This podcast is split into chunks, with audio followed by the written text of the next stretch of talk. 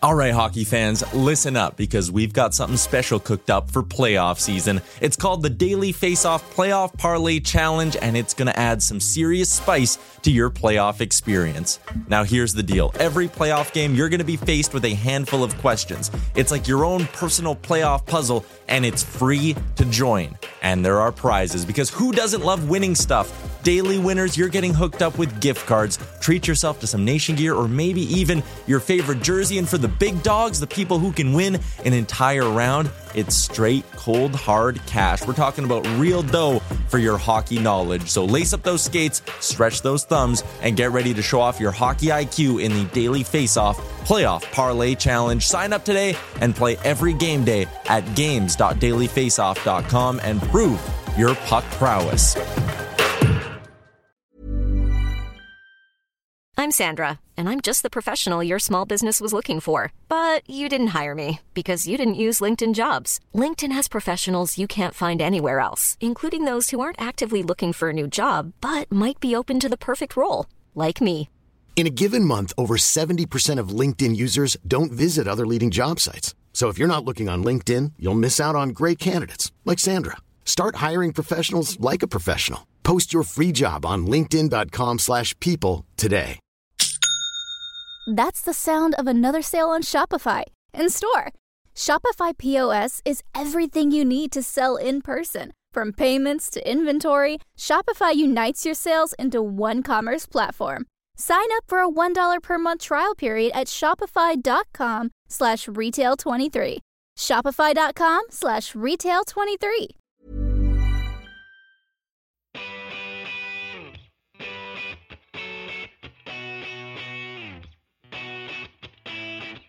Welcome to the DFO Rundown podcast with Frank Seravalli and Jason Gregor on dailyfaceoff.com. Welcome to episode 281 of the DFO Rundown brought to you by Betano.ca. The game starts now. You look uh, NHL, you got lots going on. Of course, uh, the NBA back in uh, full swing. You can go on parlays, you can go on player prop bets. They got it all. Have fun in the game at Betano.ca. Happy uh, Monday. I'm Jason Gregor. We welcome in uh, Frank Seravalli as we are 11 days away from the NHL trade deadline. Uh, there hasn't been a trade since Sean Monahan uh, early in February, and uh, we got three days left. Frank, are we going to go tradeless for the rest of February? Mm, Sure seems like it. man, the odds would be against that, but it does feel like that. I don't look. It's always the kiss of death to say this, especially on a recorded podcast that some may not listen to for two or three days. But I don't know of anything right at this exact moment in time that's front burner. Yeah. I spoke to a GM yesterday who said it's I he's surprised it's actually been kind of quiet. It's like I don't know if everybody's just waiting or or if the or the fact that there's little cap space available, Frank, for all those top teams. That It's not the cap day- space. Nope. Yeah. No, it's uh, everyone that I talk to doesn't really like the market. High prices for guys that may not be impact players. Yeah, well, and that's fair. And that and to me, that's always the uh you know, that's always the game you play. No GM's going to come out and say, "Whew, I really like the price point," and man, there's some great players available. no chance. But I think it's a combination. I do think the cap space plays a factor a little bit uh, with so teams having so little. Uh, now, a team like Toronto has lost because of Klingberg on LTIR, but they've won seven in a row. So they don't feel like they have to rush. I still think that they're going to make some deals, no question in my mind. But maybe you're not, the urgency isn't there. And um, part of me is like, you know what? I'd rather a mass flurry in the uh, in the days leading up to the deadline, make it more fun. I'm I'm I'm I know there will be moves like Oh yes, we can't there's I think there's a 0% chance that Colorado, Edmonton and Dallas don't make any moves. To say nothing of Vegas. That's at least four teams right there that I'd be stunned if they don't do anything. New York Rangers, same category. I'm sure the Florida Panthers will find a way to add. I know the Toronto Maple Leafs would like to. What is what's Steve Yzerman and the Detroit Red Wings up to after a a thrilling week and a couple magical performances from Patrick Kane. Like there's plenty of teams that want to do stuff that we'll see we'll see things happen. It's a matter of when.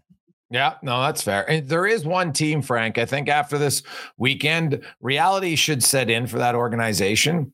And it's not just about this year. I think it's about the future. And a player, when when you consider the, the people I've talked to, there's there's much more interest in wanting to acquire players with term if you can.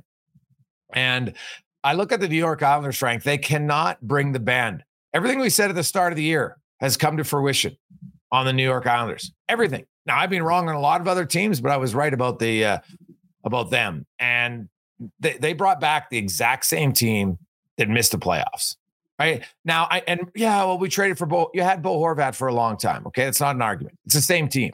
And the one guy, Frank, if I was the Islanders, and I think you would have lots of interest from other teams, is Brock Nelson. And it's not that I'm trading Brock Nelson because he isn't good, but they need to get some other. They need to retool that team. They have no choice. And I don't think they have a lot of guys that have trade value, but he has trade value. And uh, you could get him for two for two runs. If I'm the Islanders, I would look at if I was other teams, I would start calling to see what the interest would be. Man, it just it goes against everything that it feels like the Islanders think, which is they have a better team. Like we have this mound of evidence to suggest that the Islanders are just a mediocre to below average team. And they're clinging to this idea of four years ago, they went to back to back East finals, and that if they get in, they could get there. And some of it's on the strength of their goalie.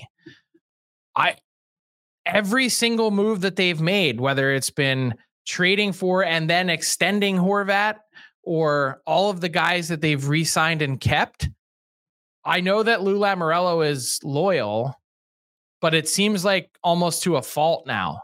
Like, how many times do you need to see the same thing before you realize that this team is just okay? The Islanders are who they the, are. The definition of mid. Yeah. Like the last three years, Frank, including this season, the Islanders are 20th in points percentage. They have 102 wins in 221 games. They don't even win half their games. That's who they are. It, and and because that core has been the same core, they have an elite goalie. It doesn't matter right? It's it's just how it is, and and they need to to wake up and realize that that's who they are, right? They're not they're not good enough. Point blank, they're simply not good enough. They're 26th in offense, Frank. What do we say? They can't score. You can have the best goalie around, but you can't score. You can't win. Like they're 2.88 goals for, 2.89 goals against, right? And they're considered a defensive team. They're 26th in the NHL in offense and they still have allowed more goals than they score. Like, I'm sorry. That's just, they're not good enough. Now, defensively, I think they're 10th in, in that time. So that's fine. But it's not good enough because you're not, you can't outscore your good defense. Like, it's a reality check for the Islanders. And if they don't, their fans need to be calling for this because their team is not improving. It's not. And who's the young guys that are coming? Yeah, I'm I'm not seeing it. Yeah. Like honestly, Brock Nelson, if I was an opposing GM, it makes a lot of sense.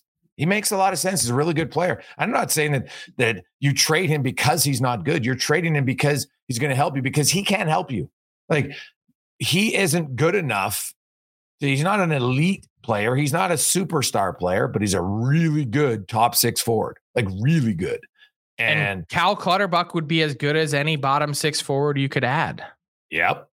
Yeah, they got. They, and he's a guy that, for whatever reason, chips in an odd number of playoff goals for someone who barely scores more than five a year. Yeah. In 2021, he had as many goals in the postseason as he did in the regular season. I don't know why that is. He's got 12 career playoff goals. Yeah. Like they, and that's their problem. Like he's a pet in UFA. Uh, so is Matt Martin. Um, guys like Mike Reilly, Sebastian Aho, Robert Bortuzzo, like. But wouldn't you really be shocked if they end up selling? I would. Well, I'll be no, I'll be shocked if they don't sell, because there's if they don't sell, then guess what? It's time for them to make a GM change because he's clearly he he's clearly out of touch with where today's NHL is if he doesn't sell some pieces off at the deadline. They are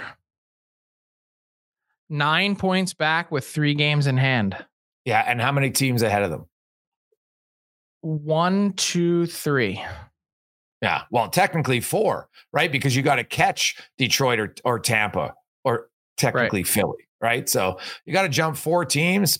Not happening, right? Yeah, like they're, they're, technically seven points back with two games in hand. Yeah, they are. Both uh, the wild card teams are from the Atlantic right now. Yeah, so if you go to Philly, right, like it's not, um, and it's two games in hand on Philly. So I, uh, um, I don't see it. Like they're three, four, and three in their last ten. They're going nowhere. Um, you know, Patrick Roy came in, and you know, good for him, but he's not a miracle worker. Like you, you can't just magically have high end offensive guys if you don't have high end offensive guys. right? Minus 28 goal differential. Yeah, they can't score. So 16 regulation wins. Oh, dude. Like Noah Dobson. The Sens have a three more than that. Yes. Yeah. The Islanders, sorry, Islander fans, your team isn't competitive. You have a great fan base, but you should be demanding change. It's don't, I, what Lou's done in New Jersey is irrelevant to today. It's irrelevant. Uh, what no, you did, what you did three years ago for the Islanders is irrelevant today. I, you know, it's funny that you mentioned all that because yesterday I was working on my story. Uh, Jake Guentzel is today's trade deadline countdown, and I was looking at the market, and I was looking back for Guentzel, like what is a trade? What is a proper trade comp for Jake Guentzel? And I was looking, and I said, well, Bo Horvat traded north of a point per game in his contract year. I know he's a center. That's probably a pretty decent trade comp. But then I was thinking for a larger picture, like how just how kind of bad that return is for a player relative to the rest of the market. Meaning, like, yeah. there's a really odd thing about the way the NHL trade deadline works is you could see Sean Monahan go for not much more than what Jake Guentzel returns, which is it's really odd. Like if you go back and you look at the last 15 years of deadline history, it is incredibly rare, insanely rare that a point per game impact player, let alone a goal scorer of Guentzel's caliber, becomes available. Yet yeah. there's not typically a huge, massive return for those guys. The no. two best comps that I could come up with were the Bo Horvat trade and the Matt Duchene trade from Ottawa to Columbus.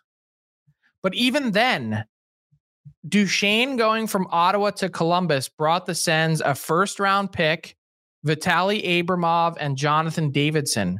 Those two guys combined to play 11 total NHL games for the Sens. So they were nothing. Yeah.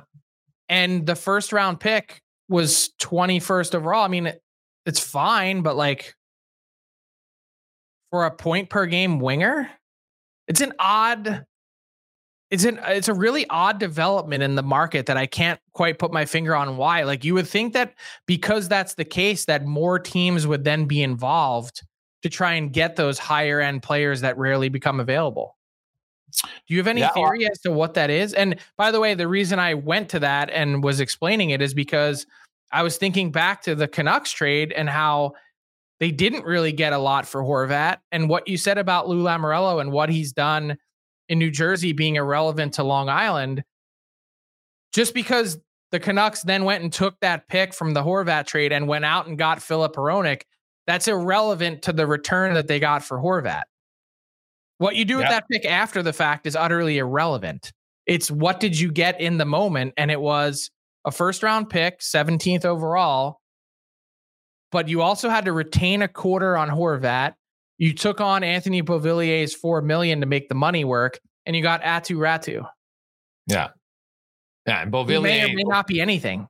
Yeah, Beauvillier's already gone um, to uh, Chicago. It's kind of a salary dump. Um, I but so know, think about that. That's the one of the best players traded in the last five years.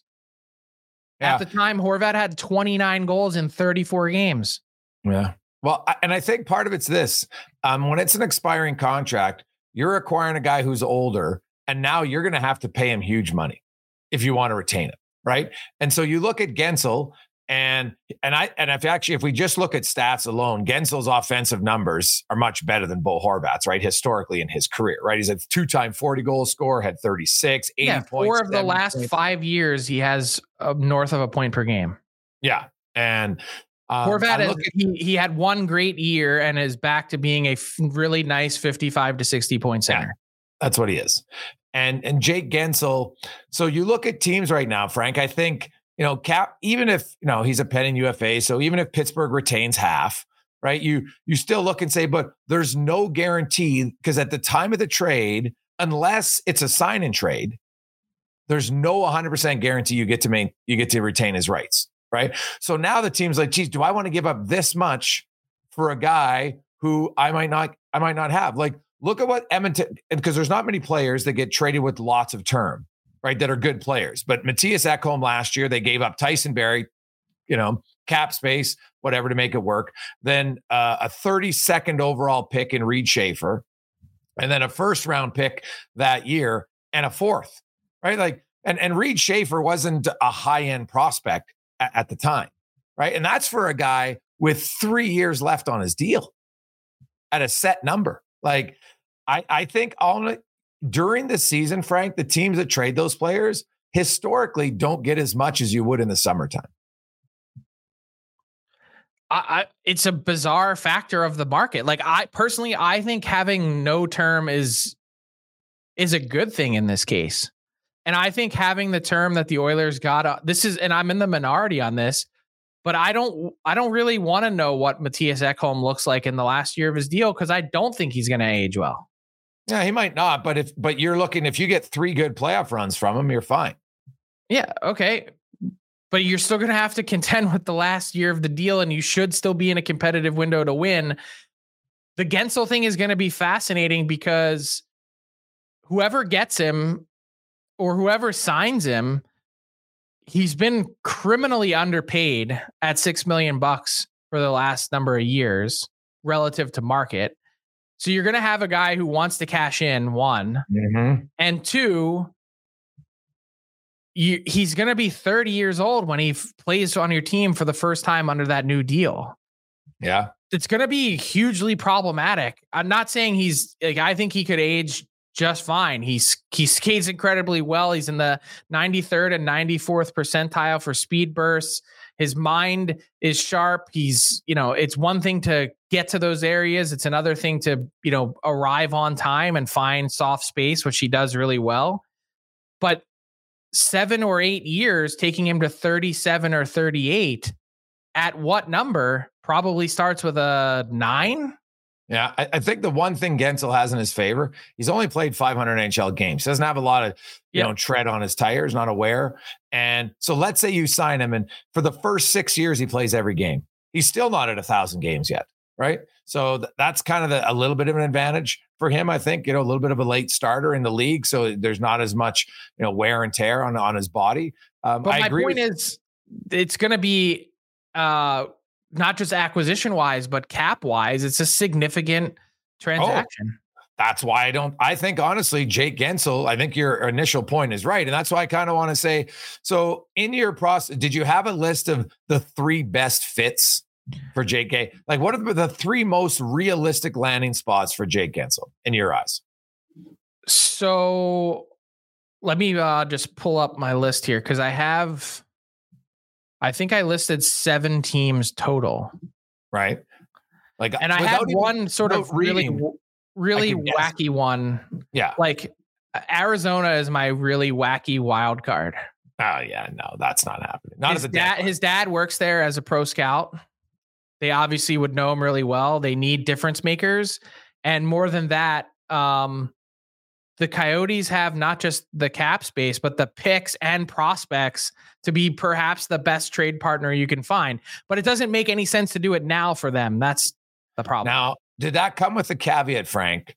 Was that the Arizona Coyotes or the Utah? Ah, I see where you're going there. right? And because think about it, if if you're you're now the new owner, let's say they move teams in May, right? And I'm using May because that's when it was announced that Atlanta was going to Winnipeg. And if that happens, now you're that team and you come July 1st, you're in a new city and you're like, hey, we need a guy who's got some name recognition. We're going to bring in Jake and we're going to overpay him because we have more cap we, space yeah, than any team in the league. Right. Right. So that one would make sense as a free agent signing trade. Probably not, but like Colorado. But this may be your only chance to get him. That's the other part that you have to consider. Yeah, fair. But wow, you'd have to do it as a sign. I'd have to if I'm Arizona, and I'm. I just don't. I uh can't see that happening with them. I can't see with everything in flux that yes. their owner says, "Hey, here's you can have a seventy million dollar line item that we're going to commit yes. to, which may be part of no a sale." No one wants that on their books.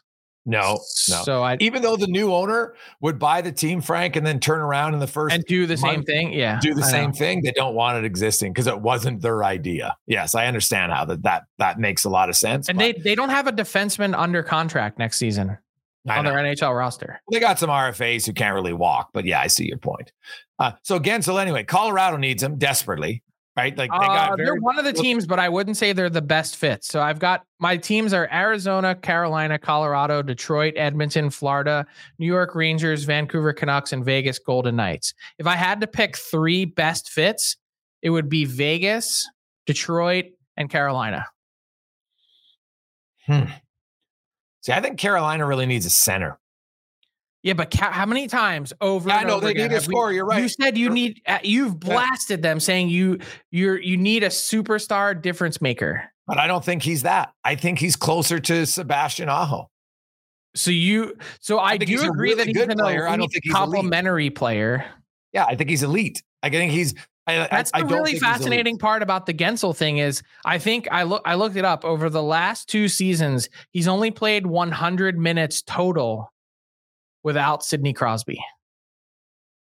Yeah, plays a lot with Sid, and that helps. Um, but he's also a pretty good player. Like I've had, uh, you know, Mike Rupp, who covers all their games, says, "Hey, you know, like he he does he has success not just because of Sid. He brings a lot of Sid success too. He works well with him, yep. according to Rupper, and he sees him way more than Look, I do. The, the the numbers are undeniable. Jake Guentzel, fifth in the league in scoring chances, sixth in shots from the slot, ninth in shots from the inner slot, and ninth in deflections. Only four players, five players in the league have a higher expected goals per 60 minutes than Guentzel. Pastrnak, Matthews, John Tavares, and Zach Hyman. Yeah. Oh no, he goes. Uh, give Guentzel goals goes where the goals are scored. There's no question uh, about that. Um, so Detroit, Detroit, with an extension, though, that makes yeah, that's sense. a fascinating one. Yes, it does. Carolina, they've got cap space because their whole team is in flux. They've got Teuvo Teravainen up this year. They've got Brett Pesce and Brady Skjei up on their back end. They're, they're, see, for me, if it's me, if you get Jake Guentzel, you're getting more of the same in Carolina, and that's why I wouldn't do it. But what if you? What if? What if Aho it plays the role of Sid? Yeah, maybe. Yeah, he might be the best option uh, of guys available over the next few years. You could be right. Um, Seriously, tell me where they're going to get a another. Tell me where they're going to get a forty goal scorer. Yeah, well, if he is a forty goal scorer twice, that's fair. Um, he's probably a little bit higher than some, but he, he probably makes the most sense for a fit in Carolina because they're good as is. So they would add another like, and he's probably the most dangerous scorer to their team right? He's a better scorer than any goal scorer they have. I think that's a fair statement. So, yeah, he would make sense there. Yeah, the other teams like Edmonton could really Vegas. use him, but Edmonton probably has other issues they'd like to address too. Because if they get Guentzel, that kind of that they're putting all their bullets in one. Yeah, it, kill, it kills everything else that they might want to do for the most yeah. part. And I'm just, I'm really not convinced that Edmonton needs him. Like, how different not- is Guentzel than Evander Kane? Yeah, fair. How different is Guentzel than Zach Hyman? Well, yeah, I think they're different. I think Guentzel can score a little bit more from distance, but the, no, the thing is having one not really. Line, like, look at all the things I just said to you. Yeah, he's neck and neck with Hyman in all of those categories. Yeah, but having one on each line, Frank, I think right now there's a big hole in Edmonton. Like they don't, they have five top six players, not six. But is that is that their biggest need? A good question. Um, I think they need more true, authentic defenders. Well, I, dude, I've I, I wrote it three weeks ago that if if it was me, I would have went out and got Nic Dowd and Beck Malenstyn together as a duo out of Washington. That doesn't cost you a lot. Uh, I know it even might cost you a first rounder, but you get Nic Dowd at 1.3 million for two years. I think that, and you get Beck Malenstyn, I would do that because that a Edmonton needs more sandpaper and defensive awareness and some offensive creativity in their bottom six. Dowd can score. Like, look at Dowd's numbers. He had 13 goals, five on five last year. That's really good for a bottom six player in today's NHL. It doesn't get power play time. That's all five on five. And he takes all the, he can take all the tougher. He doesn't have to take all with McDavid, but he can take a lot of tough minutes, even if it's one or two shifts a period that saves McDavid or Draisaitl from the other team's best line. That, uh, that allows you then to put them out against the other team's bottom six guys, and that's a mismatch massively for Edmonton. So yeah, I do think that's their number one priority. That and a number they need another veteran defenseman just for depth more, but that's pretty easy, I think, to find. So mm-hmm. that's what I think theirs are. Guentzel, Guentzel would be a really nice addition, but if you look at the history, I'm not sold that the Oilers would give up a first for a guy that they have virtually no chance of resigning. Yeah, it's a another great point. There's no way they could really fit him in. And I don't think Jake Guentzel. I know. I just lots of American guys don't sign in Canada. That's just a fact. Mm-hmm. Yeah, I don't. I wouldn't say that they're they they can't afford him. That's the easiest no. way to say it. No no need to even go into the American part. Yeah. Um, a few other uh, guys near near the top of your list, Frank, of of trade guys. If you look at best partners uh, available, and like Noah Hanifin, you talked. You you were the first one that, that you know that had the the Tampa Bay connection to Hanifin. Mm-hmm. Um, mm-hmm. Do you see like for him and Tanev, who do you think are their top three most realistic fits? Uh, I'll start with Tanev. I'll say Dallas, Toronto, and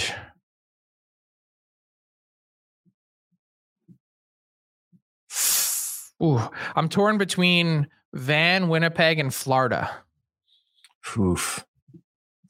Yeah, see, Winnipeg is the one that that that's the team that came for me is I, I think Winnipeg's good and Winnipeg's to win with defense. That's you know, and I know they went out and got Sean Monahan, but look at all their numbers. Defense is is their that's their calling card.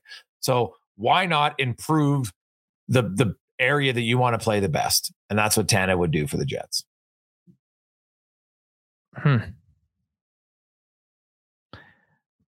I mean, he'd be good anywhere. I just think Dallas needs a different element. Okay. I said this the other day 22nd in the league in block shots. Tanev is second personally. That just makes sense. He he's different than the rest of their D men. And if Calgary can get, you know, Winnipeg and Dallas in a little bit of a bidding war, maybe somehow you squeak out a, you know, something else in that deal because you look at that central division, Frank, my goodness, that is tight amongst those three teams.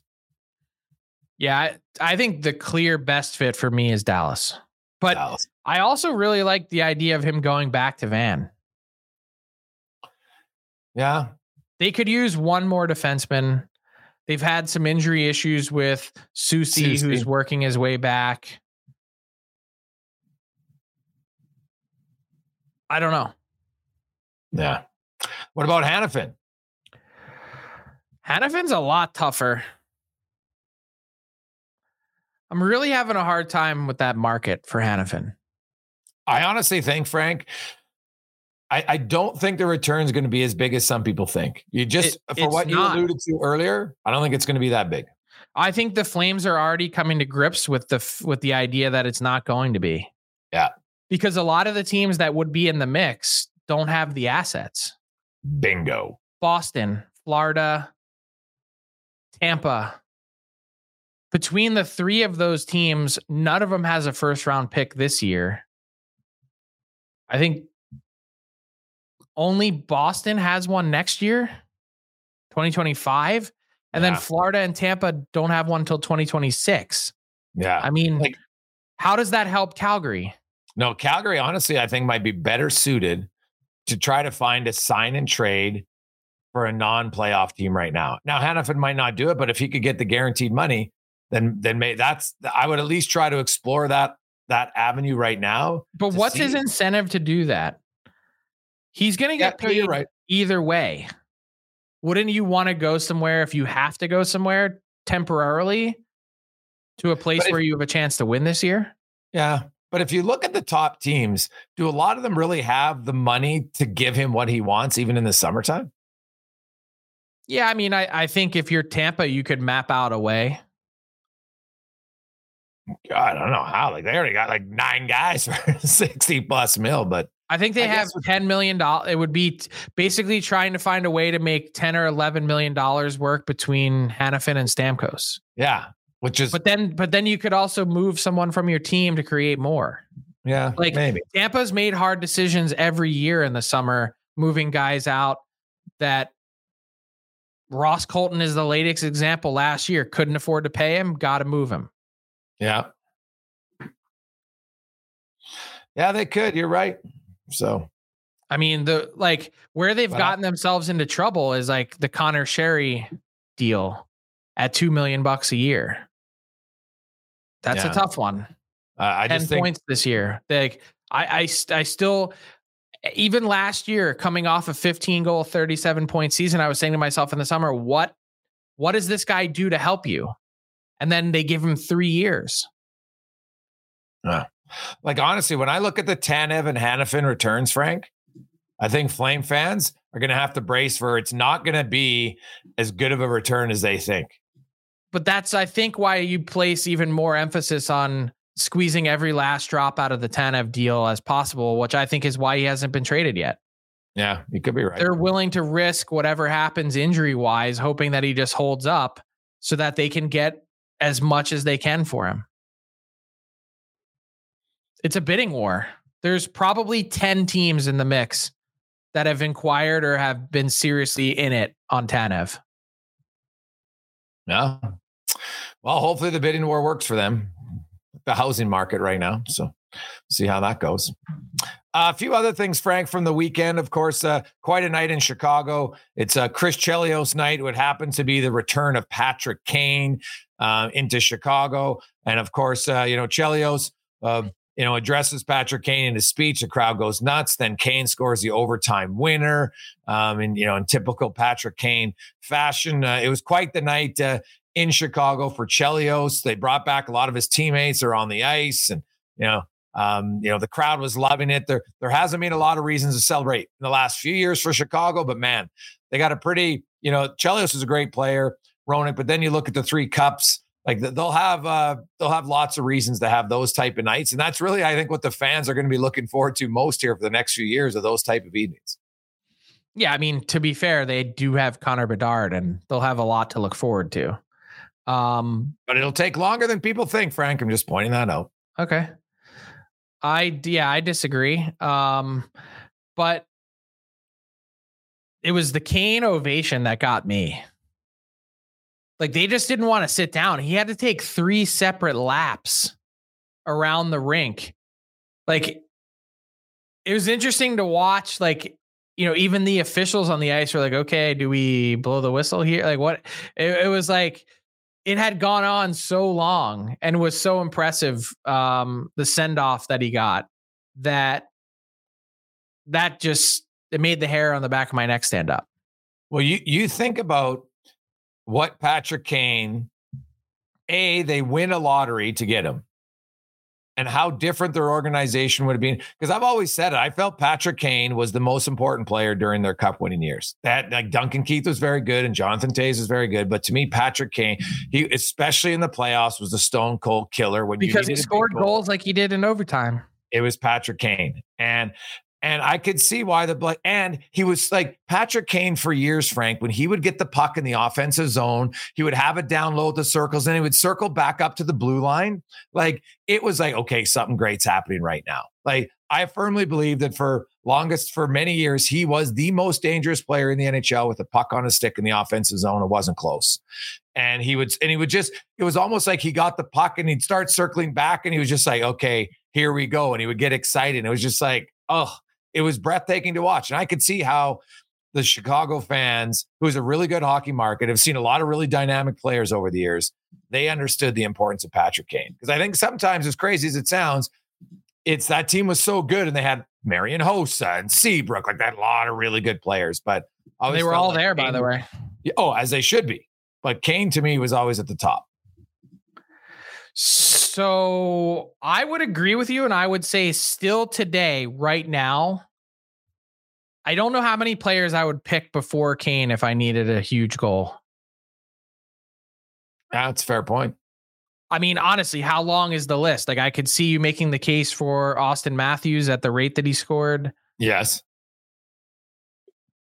How, maybe McDavid, maybe Draisaitl. Like, uh, honestly, Pastrnak. Who else would it be? Kane now that that gave him the two point game gave him 28 points in 27 games, which by the way is bang on for the 85 point prediction that I had. I said 85 point pace to close out the season. Now he's still yeah. got 20 some games to go, but it looks like he's only getting sh- excuse me, it looks like he's only getting stronger right now. Look at the week he's had. Two unreal OT goals, making things happen he look he looks like a guy to me that's just getting his strength back. Yeah. Yeah. Why can't he one, play? Why can't he be an impact guy into until his 40s? Oh, he might be. You know, the one guy actually, Frank. Now we haven't seen him in the playoffs, but one guy who scores some big timely goals early is, is Elias Pettersson in Vancouver. Um, you you he he has a tendency to score the the key goal at the key time. Now we have seen in the playoffs; it's a different animal. But I've seen that from him. He's shown signs of it, but as we all know, the playoffs are a much, much different uh, story. And it's just, it's a bigger moment, just the reality of it, right? There's way there's, more on the line. Speaking of Pettersson, there's just something odd happening there. And I don't know what it is. I can't put my finger on it, but I know the Canucks really wanted an answer by the deadline, and I don't know if they're going to get it. It is, they've put the money on the table They've basically said either way, four years, eight years, five years, whatever it is, we are going to pay you. Just tell us what you want. So what's and the holdup? I don't know. I don't. I don't know. It can, does not make sense to me. Yeah. I think we're reaching like the theater of the bizarre. Hmm. Obviously, great team right now. Yeah. One of the foundational franchise pillars what what more do you like you've got the money you've got the great team what more do you want yeah like and vancouver this is not they don't look to me like a one-off like vancouver with hughes and demko and him like they should be poised to be a really competitive team for even if he only signs for four years like take an Auston matthews contract and go four years your team's going to be highly competitive for those four years there's no guarantee on any team you sign you're going to win so you want to be in a competitive team that you think has a good chance to win it's also a great place to live with a proud tradition of Swedes impacting their franchise. Like I, I yeah. don't, I don't, doesn't, it doesn't make a lot of sense to me. No. Uh, quickly, Frank, another thing over the weekend, Nikita Kucherov, uh, for the second time in his career, first player in the league to score 100 points in the season, did it in 59 games, which is uh, which is pretty good. I think the only active player better is Connor McDavid, uh, did it in fewer games twice, 53 and 56. But uh, Kucherov, he has 40 more points than anyone else on his team. And there's still 20 some games left in the year. Like Nikita Kucherov, if anybody does, like I know everybody, hey, McDa- Matthews is going to get 70 and McDavid's going to get 100 assists, and those are unreal numbers. But the the wording of the rule, do not count out Nikita Kucherov. When you have most valuable to your team, come on, like he he could easily be the front runner still. He should be. I know he's not in a Canadian market and he's in Tampa Bay, and some people are tired of Tampa Bay, but I'm telling you, you can't overlook Nikita Kucherov's season, man. 40 more points, and it's not like Brayden Point's a schmuck. Brayden Point's a 50 goal scorer. Yeah. Guy scored 100 points, and he's got 40 more points than Brayden Point for God's sakes. So that to me isn't the most impressive stat. when talking about Kucherov's case, it's that he's factored in on 102 of Tampa's 206 goals scored. Yeah, he's, in, he's at the highest rate. 40, That's- was it 48%? 49.5%. Call it Yeah. 50%. He Yeah. half of their entire scoring has at some point it's come off of his stick. That's oh, yeah, no. that's a pretty impressive. impressive number. Yes, you you uh, Most you players are lucky to get to the mid 30s Yeah. in Like terms the- of most of, most of the team's best guys are like 41, 42 I've looked at. And sometimes you get up to 45. Um but yeah, he's at uh he's at 49. I know he's at I did this a week ago and or a week and a half and he was at 47.8. So obviously He's he's got he had four points last night so keeps uh growing but yeah, it's well, you think about it, like there's going to be, and I, I wrote about it. To me, there's lots of guys that have strong cases, but Nikita Kucherov's case is pretty damn solid. Mm-hmm. Did you? It's funny. I, we we had this huge debate last Monday about the Hart Trophy, right? Yeah. And I saw you wrote about it after the fact, but you didn't include Hellebuyck. You're just not a believer. No, I don't. I don't think he's. I, I, for my ballot, he wouldn't even like he, he. I don't think he'd be five. Right? He's very good, but to me, when you when you miss when you don't play in twenty percent of your team's games, twenty five percent of your team's games, to me, you can't be by the word of the rule, by the wording of the rule, you can't be the most valuable to your team. Damn, I did. I, I, I didn't present convincing enough argument for you. No, no, you didn't. on me. Well, to be honest, Frank, I'd had the article mostly written before we did our pod, and you brought up Hellebuyck, and I and you made me think about it, but I still couldn't do it. For me, oh. I didn't. So you're admitting that you were a lazy editor, is what you're saying. no, not lazy editor. I didn't still get wasn't mentioned in the story. Like the Yeah. fact that you could control F, search for Hellebuyck and not find him in a Hart trophy story, to me, that's Yeah. incredulous. You didn't Yeah. even mention the case. No, I didn't Oh, because I thought it was a four horse. Because to me, he'd be like he'd be the outside horse. He's not in the top four. Okay. Yeah, it's not a participation ribbon. It's not who I think's going to get a vote. Like I do know that hey, Frank Seravalli might have him on his ballot, but Mm. right, would you have him in top two? That'd be the question. Well, with, 'cause how, how little Winnipeg scores, to Yeah. me, he he might be Yeah. he might be number one. Okay, well we'll uh, we'll see what happens when your ballot comes out in uh, in June. Uh, let's bring in uh, Tyler Yaremchuk. Jewelry isn't a gift you give just once. It's a way to remind your loved one of a beautiful moment every time they see it. Blue Nile can help you find the gift that says how you feel and says it beautifully with expert guidance and a wide assortment of jewelry of the highest quality at the best price. Go to BlueNile.com and experience the convenience of shopping Blue Nile, the original online jeweler since 1999. That's BlueNile.com to find the perfect jewelry gift for any occasion. BlueNile.com.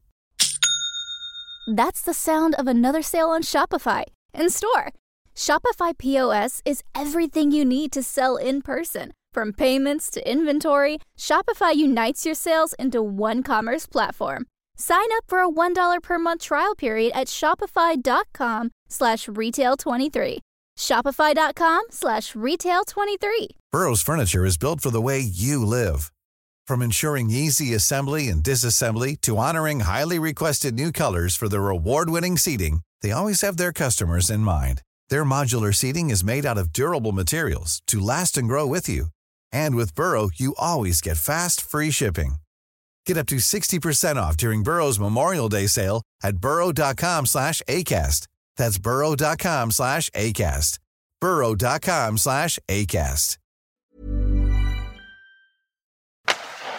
Going on, boys? I got a fresh edition of Fill in the Blank here for you on a Monday morning. It is, as always, brought to you by DoorDash. Our Canadian listeners can get 25% off and zero delivery fees on their first order of $15 or more. All you need to do is download the DoorDash app and enter the promo code NATION25. Restaurants, groceries, more, all delivered right to your door with DoorDash. Do you want the Hart Trophy odds from our friends at Betano? See just how off Frank is with Hellebuyck needing to be in the mix. Uh, Auston Matthews is the leader, plus 150. So he's actually fallen a little bit compared to the last time we did it. Kucherov plus 250. He's tied with Nathan MacKinnon there as well. Connor McDavid plus 400. Then you got to go a few more spots down to get Connor Hellebuyck at 44 to 1. So Matthews still the favorite, but I think it's hard to make a case against Kucherov when you score that much more than anyone else on your team. Well, and Matthews isn't even leading scorer on his own team. Like, and I and I also understand he's in the he's in the biggest market. I understand all that, but come on. Yeah. Frank? I well, first off, there's no value in Matthews. No. And 44 to 1, is that what you said? Yeah. Yeah. But there's great value for you, Frank. Put yeah, I mean, like, I can't wager on the Hart Trophy, but if I could, I would. Like, that's what I would pick. Hmm. Yeah. Interesting. Uh, speaking of Nikita Kucherov, 102 points in 59 games. He's on pace for whatever 141, 142, right in that range. So your first fill in the blank, Nikita Kucherov will finish with a blank points. Jason,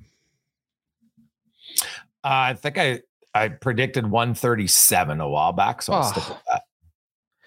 That's the first number that came into my mind, 137. But I'll go. Really? I'll go over. I'll go 139. 139. So he'll slow like, I hope he gets hair. to 140, man. I love the numbers. The interesting thing is like this isn't a Tampa Bay team that's like absolutely running away with the division or the conference or anything. Like no. they they're still gonna have to play real hard down the stretch. Like I don't know, maybe he won't slow down. Maybe he'll speed up a little, finish with like 145. I just I wouldn't knock it when you consider how important these games are for the Bolts. Uh, let's talk about a couple of teams quickly in uh, the New Jersey Devils, first out east, who they are slipping right now, guys. Not going well for New Jersey. Four, five, and one in their last 10. Our friends at Betano have them at plus 215 to make the playoffs playoffs, which is a percentage of about 31%. But I'll ask you guys the New Jersey Devils have a blank percent chance of making the playoffs. Frank?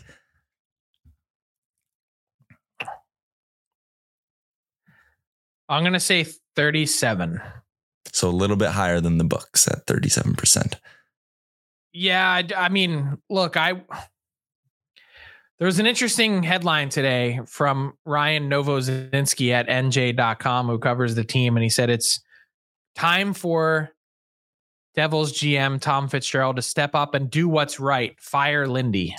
Sheesh. It certainly feels to me like Lindy Ruff is is walking a tightrope that to be fair, part of it should be on the general manager himself. Mm-hmm. I know, you know, certainly no one's suggesting that Tom Fitzgerald, he, you know, be called into question about his job security. He just signed an extension. It's that he left this defense and goaltending incredibly vulnerable. We've talked a million times this year about how many defensemen they lost and didn't replace, and the huge seasons that were needed from both Luke Hughes and Simon Nemec to get there. Not going to be enough. So I do think certainly roster construction is a valid question. But to me, that breakdown that we did last Monday, and I tweeted the link over the weekend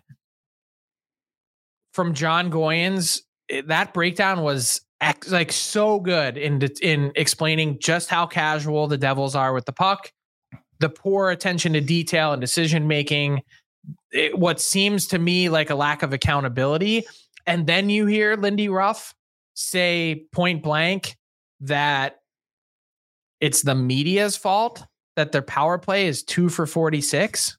Like, I'm sorry, what? What was that? Like, that to me reeks of a coach who's grasping for straws. Yeah. Greg's? Yeah, um, you could make the move, but I'll say the, the question of the percentage, you know, Philly's the, the team they got to catch. They don't have to catch Tampa. They don't have to catch Detroit. They have to catch Philly. They're five back with one game in hand. Um, I'm going to say they got about a 30% chance. Um, I guess they could fire the coach, and you know, I watched that video, Frank, and there was there was lots of video evidence to suggest that, um, you know, systemically, or the players aren't buying into the system, or the system they're they're playing doesn't encourage a little bit more attention and detail defensively. I think that was fair. So you can make the coaching change, but coaching change is one thing. Is it? Uh, are you then going to add? right? That, That's what I was going to say. That's why my number's higher because I think that one of those two things is going to happen. You're either going to add in a significant way at the deadline, either on defense or like Hanifin could be a target for them. Yeah. You add on defense or you add in net or you make the coaching change. Yeah. And you might do both, right? You might add and do a coaching change. And I think Philly might actually trade some guys here. So, um, you know, maybe you my numbers at the same higher. time. Those two Yeah. things sort of balance each other out. And if you get a new coaching bump, as we've seen, the Oilers, the Wild, how many teams have been much better since making a coaching change? I wouldn't rule out the possibility of it. Well, those two, but then there's the Islanders and the other teams. But um, I'll say this about the Devils: I think they get in because of Flyers. But uh, you know what? I, I think they would. Uh, I, I I wouldn't give them much chance against Carolina or the Rangers. I'll say that. So you think they might get in because of the Flyers, but you only have them at 30%? Yeah. Well, injuries, whatever. And I still, you know what? I'm not. I don't know why, but I'm still not sold on on ruling out the Pittsburgh Penguins, which is probably really stupid of me. I'll admit it uh, openly. But uh, um, yeah, that like the Pens, the Pens are actually better than the Devils right now. Uh, so that's why I'm only giving them 30 because the Pens are two points back. The Devils with three games in hand. Yeah, if the Penguins win all their games in hand, they would actually pass the Philadelphia Flyers. So games in hand only mean something if you win them, and it's not like this Pittsburgh team should be trusted to win them, but still. You you have Sid though have a night like Sunday, four point game. Like it's it is really hard to rule them out. Yes. He's trying to do everything he can uh, to put that team on his back so that they do get in. I'm I'm with you though. Like I don't care what the metrics or underlying numbers say. I don't even really care what the standings say. I think we've seen enough from the Penguins to know what they are, but it's Yeah. a weird, weird. Yeah, no, third, third play, like they're in the right division because no other division would they have a chance to finish third. Yeah. All right. Uh, last one. We'll go out west. Similar line of question, but instead it's a team that's getting hot. It's the Calgary Flames, a BOA win on the weekend. They've won three in a row, seven and three in their last 10 games. They are five points back of the final wildcard spot in the Western Conference. Our friends at Betano have them at plus 350 or a 22% chance of making the playoffs. I will ask you guys, though, the Calgary Flames have a blank percent chance of making the playoffs, Jason. Sorry, Flame fans. I'll say one because they're going to trade guys off. And uh, yes, they're winning, but Nashville's won five in a row. The team they're chasing is uh, is heated up at the exact same time. Uh, there's the Blues and the Wild in between them. They're going to trade guys off. Uh, I say, I say, I'll get, say one percent chance because uh, you're telling me there's a chance, but I think it's pretty low. I'm gonna say 10. I think if the Flames keep Markstrom, I wonder if there's a chance that they could have their cake and eat it too. Trade all these guys away, pull a Nashville Predators from last year, scrap till the very end, and maybe just maybe get in in the final week. It's a long shot, which is why I said 10, yeah. but it's a straight up pillow fight for the eighth seed. And Yeah. I, I also think, I, I mean, I, I like the wild right there too. Yeah, no, the Wild are right in there. They're the, they're seven two and one. The Flames are seven and three. So they've actually Flames have actually lost a point on Minnesota here in their last ten games, and they played really well. So, and I don't see Minnesota trading off Frank. I, I, I really don't. I don't see them trading Fleury. I don't see. Well, no, I wouldn't be shocked if I wouldn't be shocked if, the, if Bill Guerin added something small. I wouldn't be surprised at all by that. Fleury came out over the weekend in the athletic and said, Minnesota's my, my team. Yeah. So he's not going anywhere, it seems. And I wouldn't be shocked if they traded Brandon Duhaime, though. Hmm. I believe the Vancouver Canucks are very interested in Okay. Duhaime. Who the hell don't the Vancouver Canucks want right now? I know. It's crazy. They're in on everything. All right, The that most is a wrap. aggressive traders in the league. That is a wrap on this week's edition of Fill in the Blank. As always, delivered by DoorDash. Let's let's wrap with this because we got to run. Uh, Wendy's Daily Face Off Survivor, dailyfaceoffsurvivor.com. New week, new game. But one word to describe Matt Rempe's first week. Well, it's our last fill in the blank. Ooh, gosh. Um, pretty electrifying for him, but my goodness, man, I I don't think he has to take on every heavyweight in the first week. God, he's taking some big shots. I like it, but um, yeah, or maybe play a little bit of defense in those fights. Holy cow. It's just, uh, you know, you hit me and I hit you, and it's exciting to watch. But whew, that is a tough way to make your NHL uh, debut in the week. But it's been unreal for him from an outdoor game to some huge tilts. Yeah, like the Ranger fans are loving him. He's a cult hero. There's no question about it early on. Game winning goal. I mean, I know it's, he said it's the ugliest first NHL goal anyone Who scored. but game winner in Philly, a game they to keep their streak going. I know they lost it to the Blue Jackets. What was what was that game growing up? Was it called Rock'em Sock'em Robots, where you would just like keep pounding the thing, and the the one blue guy and the one red guy would just keep punching each other in the face? Oh yeah. That's kind of what it feels like watching the Rempire State Building, which is an elite nickname. But yeah, I'm with you. Like all I could think of was uh some CTE after that week. Yeah, well, I watched the replays again. There was the thing. I, I know we always jump to the CTE conclusion, um, but they talk about how it's repeated over and over, like lots of them, and th- there's lots of punches thrown. There was a few that land for sure, but you know what? One or two punches isn't going to lead to CTE. I think we. I'm always No. cautious about wanting to jump to that conclusion. But it, it becomes a self-perpetuating, you know, thing where he he does what he does in the stadium series, big stage, everyone sees it. Then they it's all anyone was talking about on Saturday was the fight that he had with Deslauriers. So naturally, some guy on the Blue Jackets is trying to ma- make a name for himself, and he's going to try and make Rempe drop the gloves in it, and he's trying to make a name for himself in the NHL. He's trying to ma- create a steady job living for himself. So he's going to take on all comers just because he has to, Yeah. even though that's probably not really what he is. Uh, the and good now- news for him, though, Frank, there's probably maybe ten guys total in the league that would But but everyone wants a piece of him now, is my point. And then when you stop answering the bell, then people are like, "Oh, what are you soft?" Like think about the position that I mean, Nicolas Deslauriers essentially emasculated him in warmups, stood over him, and was like, "We need to fight today." I don't know the exact words, but said, "Yeah, let's. We need to fight today." Yeah, no, yeah. in warm up, standing over yeah. him, like what? You have no choice. You ha- you're six foot seven. You have to answer answer the bell. yeah. That's a tough spot to be in. Oh, And I just think it's. I think at some point it's unfair that that's the path. But Well, I, I'll say this. That's why, living. to me, somebody in the Ranger organization pulls him aside. Hey, Matt, guess what? You know what? Our we don't care about the outside noise. I'm telling you, we don't care. We see you. You can play this guy. You don't have to fight. And tell him that. And, and then it's like, all right. Now maybe he does anyway in the heat of the moment. But I think there is imperative. Maybe some of the organization already did say that. But you can say, hey, kid, you don't have to take on every single. You're not the heavyweight champ yet. You just came in the league for God's sakes. well, Usually you're the guy who's going up against the heavyweight champ to try to make a name for yourself. at six foot seven, he might be the new heavyweight champ. Yeah. Maybe. Like there's Reaves is still pretty damn tough. Like, know, well, done sorry, Reaves long. would have to play first, Yeah, well, okay, fair point. and then the next thing would be. I don't know. I think he's lost a bit of his edge. That's just me. All talk, no game. yeah. There's just not a lot of guys. Like it's funny. Like he just, you know, Deslauriers is legit. Like he yeah, yeah. toe to toe.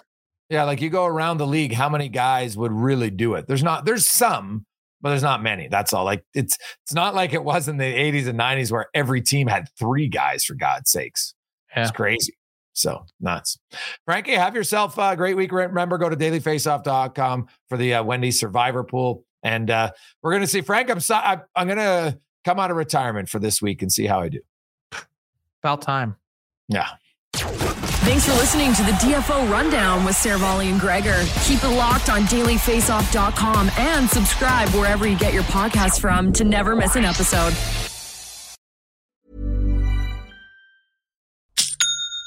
That's the sound of another sale on Shopify in store. Shopify POS is everything you need to sell in person. From payments to inventory, Shopify unites your sales into one commerce platform. Sign up for a $1 per month trial period at shopify.com slash retail 23.